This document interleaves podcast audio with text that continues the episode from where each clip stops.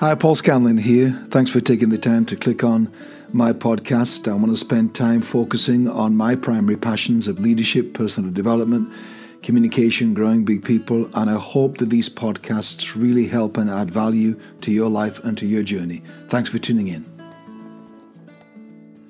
Who's pushing them in? I got this idea because uh, I heard a quote when I was in South Africa last time talking to people about the tyranny of the apartheid system. And post apartheid South Africa is still struggling hugely, as some of you know that pay any interest at all in that country. Um, this is a line I took out of a quote by Desmond Tutu, Archbishop Desmond Tutu, a church leader, a pastor, a bishop in the church, one of us, I suppose. And he said about the apartheid system and about the state of South Africa and what apartheid was doing to South Africans. He said that it's no good, he said, you can only rescue so many people, so many drowning people from the river, before you have to go upstream to see who's pushing them in. And what he meant was that the apartheid system, the legalized system of oppression, was forcing people into behaviors and into habits and into choices that were to do with their survival because they didn't have the options available to them that the white people had. They didn't have an educational option available to them.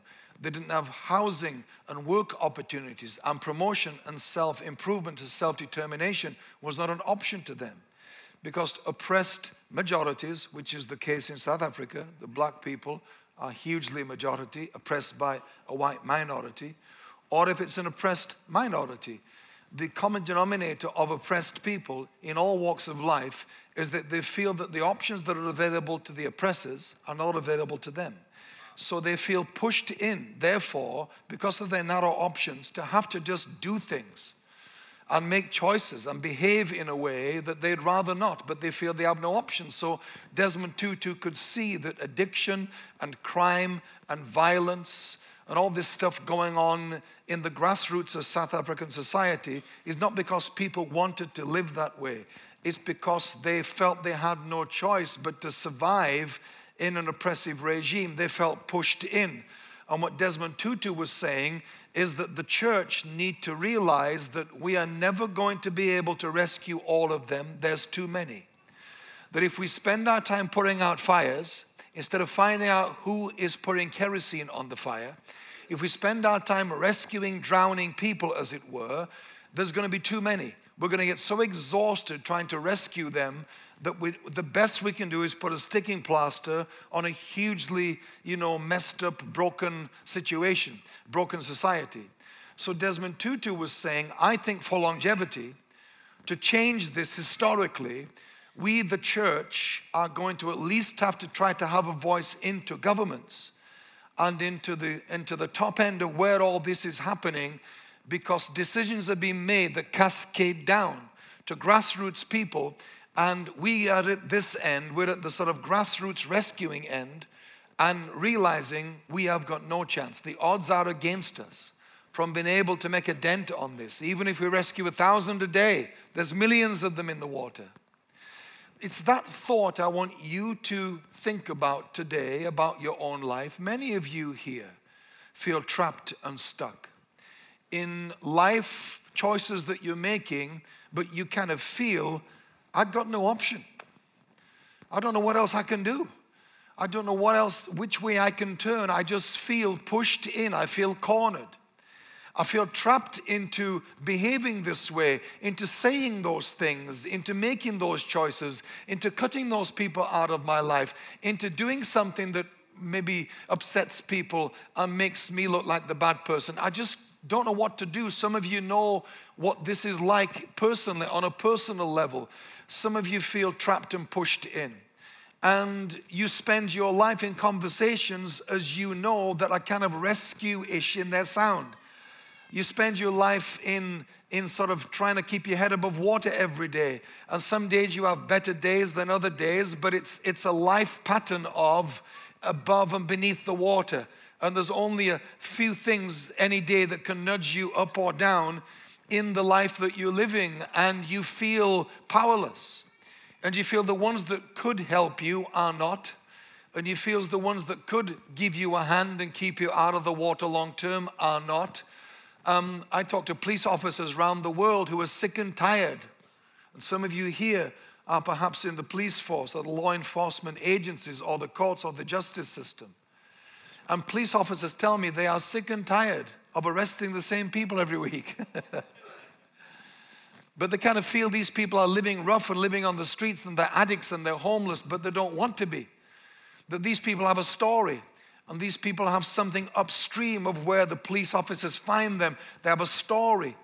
And in this story is a number of things that, if they had been listened to, if these things had been, had been helped and healed and spoken into, and somehow offered um, cure for and help for, then they would maybe not have finished up in the mess that they are in. And every human being has a story. That's why you should never judge a book by its cover, never judge a person based on their appearance, never, never assume something about a person based on an act of desperation and drowning. Because that was once you. If we did that towards you, you would feel so misunderstood and judged. And so, we, the church of all, should not be doing that to other human beings. We, of all, like Jesus taught us, should not be assuming just because people are in a certain season or lifestyle or habit of life that that sums up their life. No one photograph of your life sums up your life. No one moment of your life defines your life. And we should not do that to people. And I think in the church, we have majored on rescue and we've minored on prevention. In the church, we have built rescue stations. Our church have become lifeboat rescue stations, and we send out the lifeboats and we rescue the drowning. It's become part of our fundamental theology. And I'm all for rescue. I believe that rescue is part of what we are to do. I know that God rescues people, and that will be the right word someone, some of you would feel about what you feel God did in your life. You desperately felt in need of rescue when you gave your life to Christ. So I'm not against rescue. What I'm saying to you is what Desmond Tutu said rescue is not a long term strategy, prevention is. So if we can go upstream, and that's what Koi was saying on that video about Cambodia, that he was saying that education breaks the cycle of poverty, but it doesn't do it overnight. So, if you want to do something that changes society generationally, you may have to be the ones that do the groundwork for which there'll be no thanks given to you 50 years from now. That the freedoms that we enjoy, the freedoms that we enjoy that were purchased by those that went to war on our behalf, either went to war literally with warring nations that were against our liberties, those that are fighting against terrorism in the world, or whether it was other humanities and civil liberties, those that, those that fought for equality and liberties and freedoms, their names are forgotten in history. Some get highlighted, like Martin Luther King or Nelson Mandela. Their names become famous, but there are millions of others who are nameless and faceless, like us in this room today. On any given day, can say something, can do something that contributes towards, towards a long term prevention. And because that isn't sexy, it's not glamorous. It's not highlight worthy. It's not exciting. You can't put it on screen and say, see how we change these people's lives. It's behind the scenes, it's foundational, it's groundwork, and it's not exciting. And because we become obsessed with instantaneous results, we get addicted to rescuing drowning people. Because you were drowning, now you're not. Tell us your story. I was lost and I am found. We like that, it's good for publicity. And that's good, but if we want to be here making a difference as a church a hundred years from now, if we want this planet to look different a hundred years from now, if we don't want the same people being arrested a hundred years from now, because it's their kids and their kids' kids that have been arrested now, because generationally that behavior established inside the family. If we don't want that to happen, then we have to do things on our watch that contribute to going upstream in our theologies, in our teaching, in our wisdom for life contribution to ourselves and from the church to the world, if we don't want to see the church as a Sunday morning rescue station, but we want to see the church as, as salt and light, as an alternative idea, as a revolutionary alternative movement, as a whole new society, a whole new idea, a whole new breed of people in the earth. That we're not known for being weird and odd shabba That we think that is our distinctive and that's our standout. And we're glad to be persecuted for it because it proves that, you know, we're serving God because the world hates us and we get some kind of kudos and leverage from that. It's crazy. I grew up with salt and light. The definition of that always seemed to me to be a bit rude and offensive. But salt and light can be as subtle as they can be stark and shocking. Lighting can be beautiful and subtle. It's still light in the world. Light in the world, I was told, is kind of dazzling people with the gospel. We flash the torch in their face. Or we throw salt in and let them know how rotten they are because the saltiness is so stark to let them know we're the salting brigade. And what I think I want to say to you today is I want you to think about where can you begin to be part of a long-term contribution? Because as, as Coy said if we can educate these kids and the kids on screen maybe it'll be their grandkids that will inherit a new world in Cambodia. Maybe their kids and their kids kids will be the ones that will be the future governments and, and corporates and educators and welfare workers and healthcare and justice system people. Maybe, maybe two, three generations from now, those kids and their kids' kids will be creating a whole new Cambodia. But if you go into Cambodia, like Tim's going today, if you go into Cambodia, as many charities have, with a rescue the drowning mentality, we have no legacy in that country then. And so this struck me because I knew in pastoring that I think we got we got addicted to rescue, and I realized there were so many needy people in our city that I thought, I don't want to build a new social services in this church. That these people were previously dependent on social welfare, on social services, and rehab programs, and, and, and coming off addiction programs, and, and handouts from the government, and 12 step AA programs. I didn't want the church to become another addition to that range of rescue ideas. I wanted the church to become a place where you get new ideas for your life, where we show you cause and effect and we empower you to figure out that things are pushing me in and I am doing things that push myself in. That I have mentalities and ways of thinking that I think I'm a self inflicted harming person, I'm a self harming human. And if we can show you what you may be doing that's causing you to have the problems you have and show you alternative ideas that will lessen that in your life, I think it's been worth being in church today.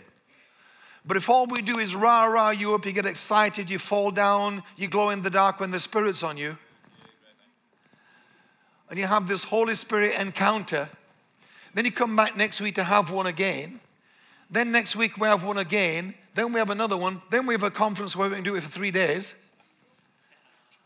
Now we just have more and more and more and more encounter. Believe me, 32 years pastoring, I'm all encountered out. And I'm all for encounter. I know that. I believe in the supernatural. But what I think we've done in our kinds of churches, Pentecostal, charismatic churches, I think we've majored on encounter and we've minored on education. I think we've majored on cure and we've minored on prevention. So we finish up rescuing the same people every week, like the cops are arresting the same people every week. The same people come for prayer and ministry and counseling and deliverance and encounter and, and to have a touch from God. The same people every week. And we kind of feel that that somehow looks like we're doing our job. It creates a sense of momentum, creates a sense of excitement and breakthrough, and lives changed. But those lives are in breakthrough and change for as long as the service lasts, very often. And then people leave that place of encounter and go into a very defeating, negative, depressed, suicidal, agonizing, painful week. Then come back next week for an encounter again. So the church becomes like this place where I go and get a top up. It's like rehab. And then I go out all week and struggle again. And people form this codependent relationship with Christianity because we lead them to believe that rescue is all we do. And I know churches like Riverview around the world, and you are rare because I know that because of your history and your history of leaderships, you are a thinking church. Some of you are drawn here because you don't want to be somewhere that is majoring on yeah, yeah, rah, rah, and nothing's happening. You, you, are, you are open to inspiration. We want this to be inspirational. I believe things should be inspirational, but inspiration is not a good foundation for your life.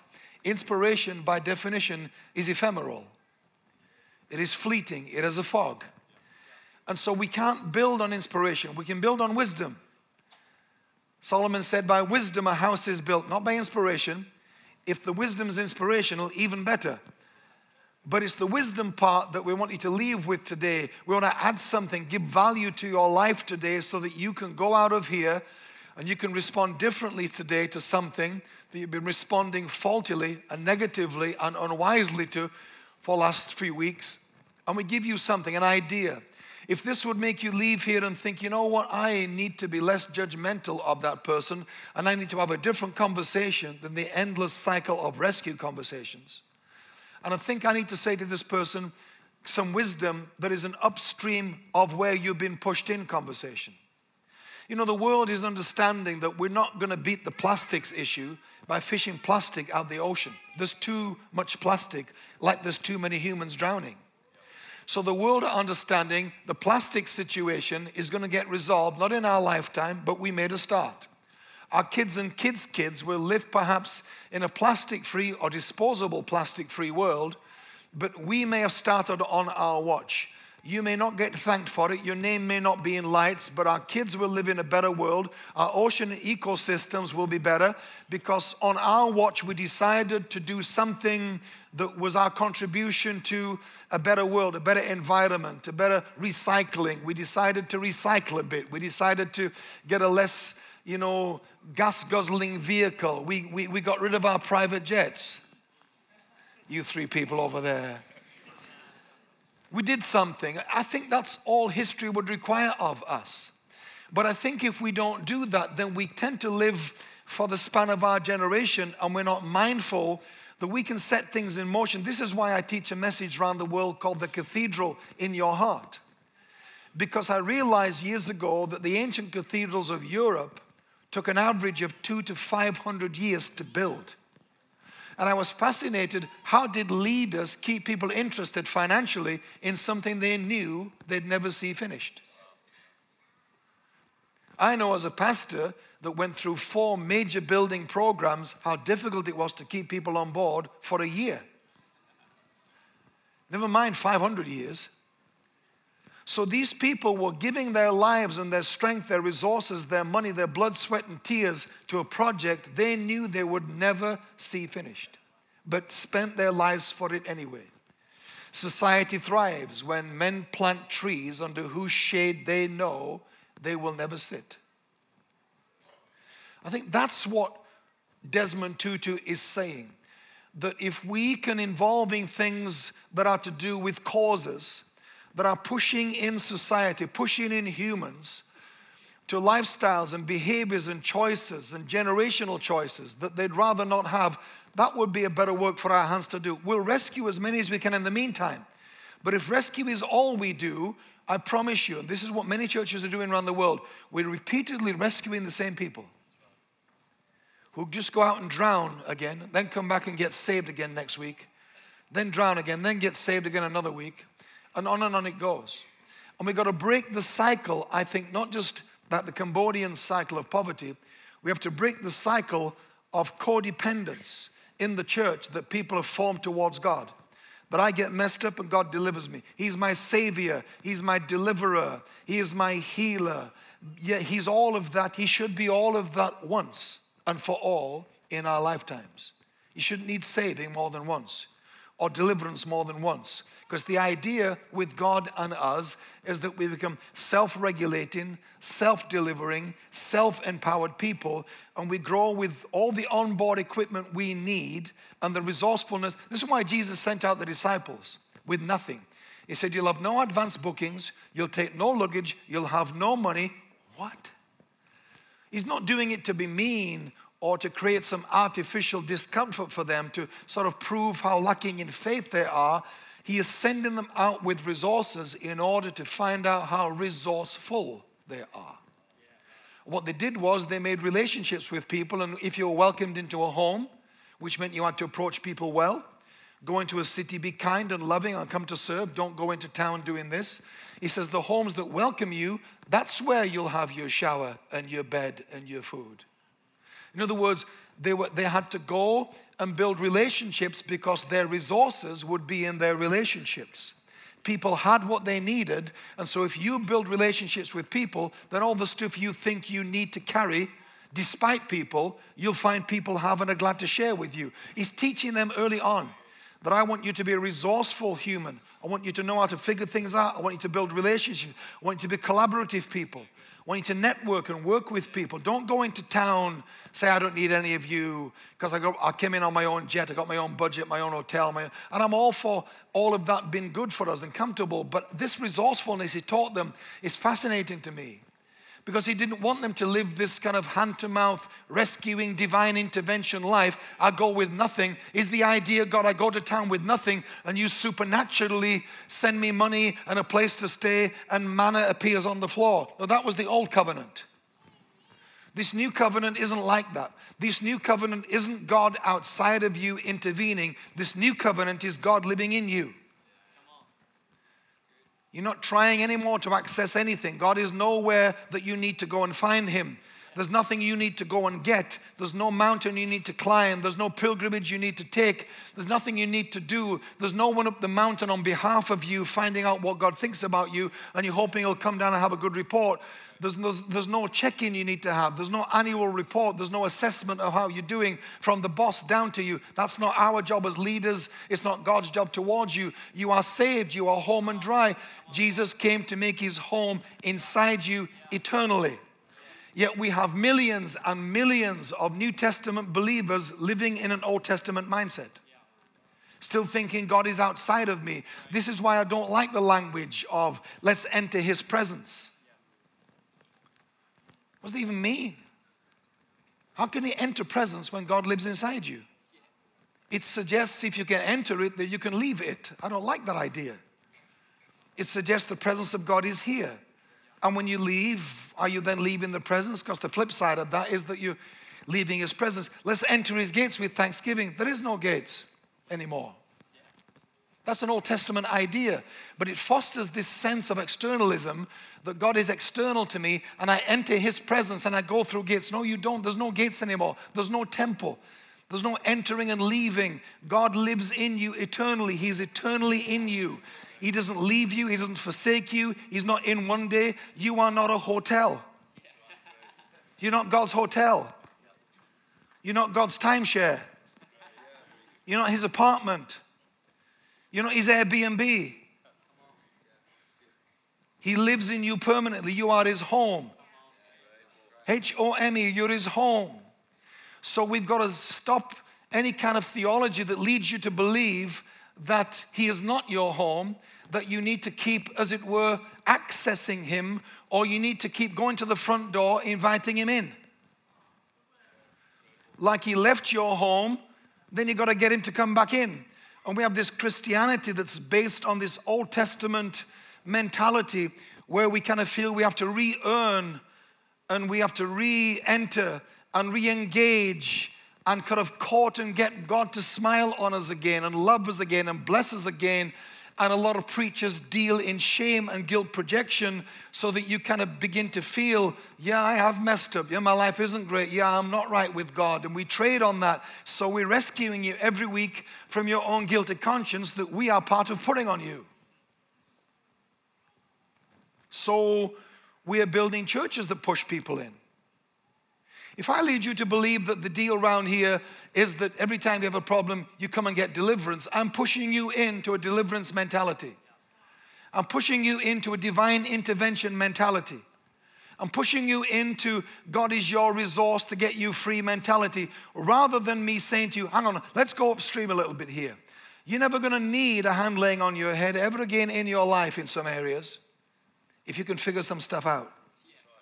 And the problem is this, and this is the problem in apartheid South Africa and other long term, long standing oppressive regimes, is that if you're born into drowning, to be born into an apartheid South Africa as an oppressed part of that system, to be born black into an oppressive regime, to be born three generations in, means that you are born drowning. From birth, you need to be rescued.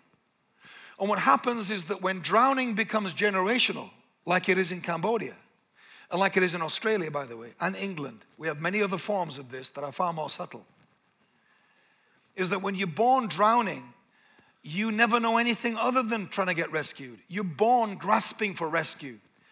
And so, this is how difficult it becomes to step into a generationally drowning scenario with a new idea. People think you've been loving and careless. And some of us are afraid of being seen to be not being compassionate. So, instead, we don't give people wisdom for life. And I believe that if people are starving, this is what Jesus said to the crowd in John 6. He said, I know you're all following me because yesterday I fed the 5,000 and I hope another free meal will happen today. He understood humans because we're like that. And he said, I know you're thinking there'll be another miracle today of some kind of material provision, and you're all following me because the words got out. He fed 5,000 yesterday. We got a free meal yesterday. It was awesome. Tell your friends, family, it's going to happen anytime soon. But if, you, if you're not there, it's like bingo. You've got to be there to win. But he said to the crowd, I want to tell you guys about another kind of bread. And he said he talked and he talked about the bread of life and trying to explain to them that you'll forever need to be for, walking around with someone to rescue you. Unless I tell you about another bread, this other bread means that you will not need to live your life depending on someone else to feed you. It's like the woman at the well. I'm going to tell you about a source that means you won't need to spend your life at this well every day. Let me tell you about another water. So he uses a literal water metaphorically to speak about a more significant, long lasting water that means you don't live your life needing rescue. You all okay? I was recently studying crime statistics in Japan. Don't ask.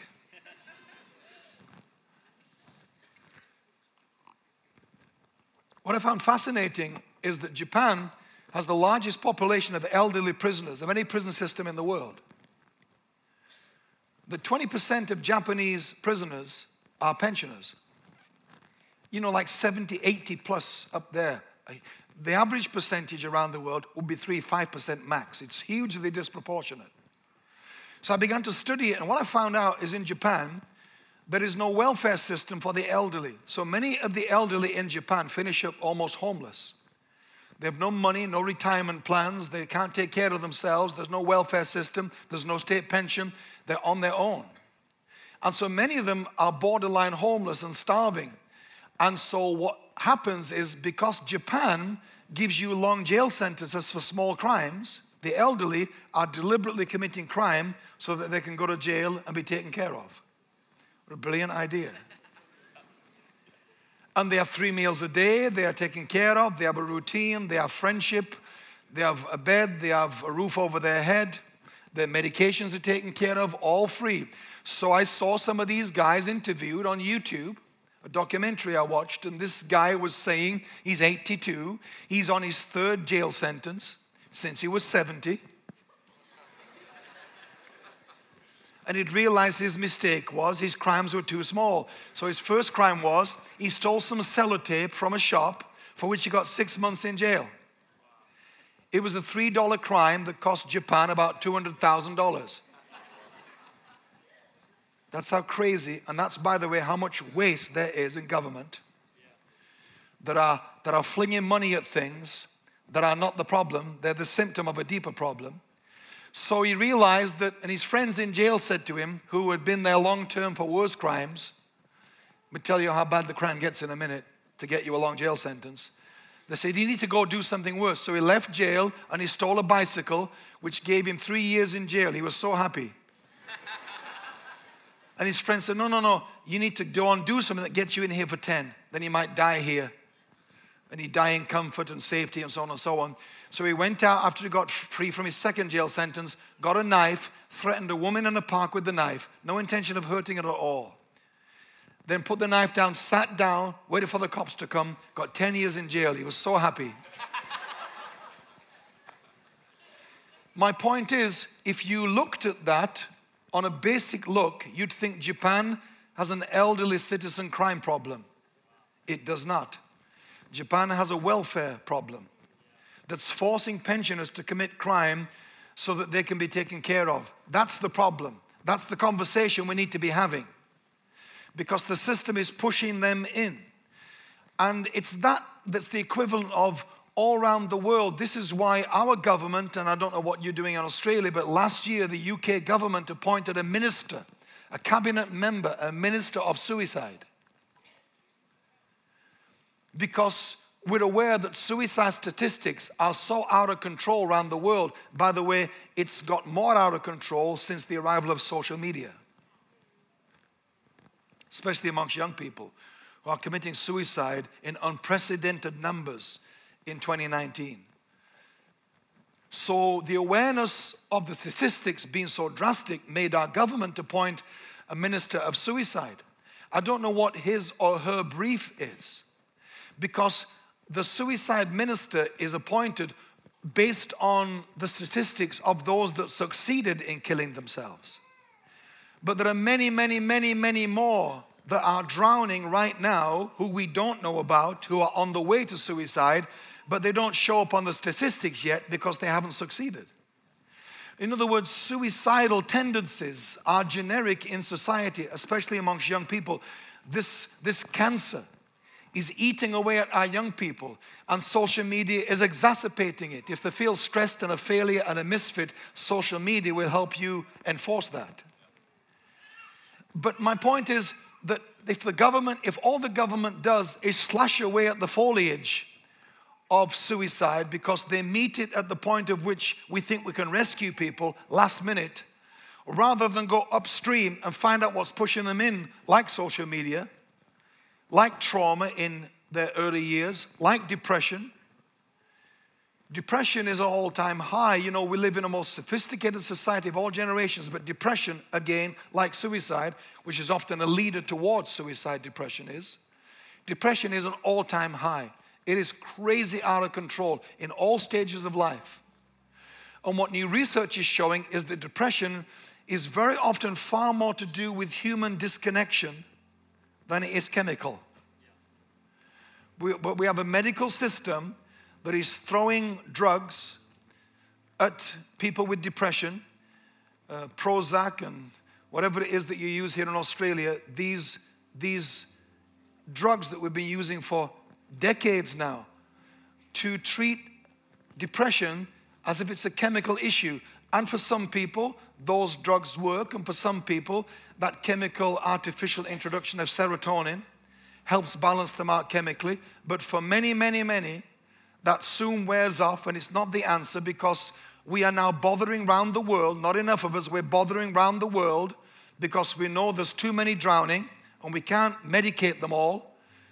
We're now getting to the stage where we're like with plastics in the ocean or global warming and so on. We're now trying to figure out why are so many people depressed? And the answer is they're depressed for a range of reasons, chief of which is a massive sense of lack of connection with humans, loneliness, isolation, people feeling they have no meaningful contribution in life, people feeling they're invisible and they don't count. So people feel they're pushed in to oblivion and isolation and loneliness. And in that desperation, they begin to entertain suicidal thoughts. They begin to turn inward and lock themselves off from community. Some of you in here have battle with depression, have people in your family that you love that are battling depression, and it, it bothers you terribly because some of their black dog days, the bipolar strugglers, the black dog moods and days are so terrible and so terrifying, you wonder, will they be here tomorrow?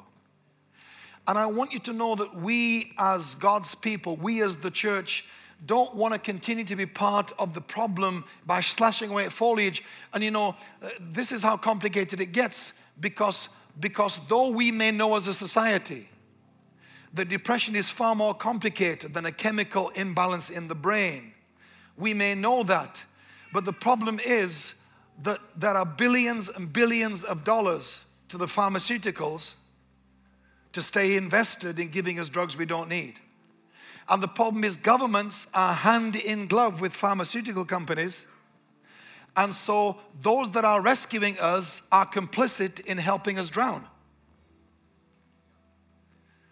and the corporates are involved with governments, and together they're all involved in giving us drugs we don't need. And none of them are saying to us, You don't need these drugs, so we're to put all that money instead of into pills, we're to put it into re education. We're going to put it into finding out what's pushing us in. We're going to have new kinds of governments. We're going to have new kinds of appointments. We're going to change the education system. We're going to change charities and welfare approaches to people. We're going to change the justice system. We're going to put new voices, new ideas, new philosophies in place so that we have less people in need of medication because we found out the causes are not just chemical, but fixing those things is far more intense and complex than just throwing a pill at it. But I tell you, the world's changing. We're realizing we're going to fix plastics by going upstream to the corporates and stopping it at source. We're going to deal with global warming by dealing with it at source and all of that stuff. And for us to be in a world that's understanding that, you millennials in here, you teenagers in here, you're coming up in a different world to the one we came up in. And I want to I want to know that you're going to carry on the legacy of making sure our planet doesn't default to this rescue and drowning relationship with things that we want you to fix. Have a cathedral in your heart towards leaving something for your kids and your kids' kids that means they never have to be rescued again in their life because in your watch you did something to go upstream and stop millions being pushed in to suicide and depression and despair and desperation and addiction and going to jail to keep warm. We did something to stop it. And I said to our church years ago, I don't want to build a church anymore because I'd done it for too long. I was exhausted.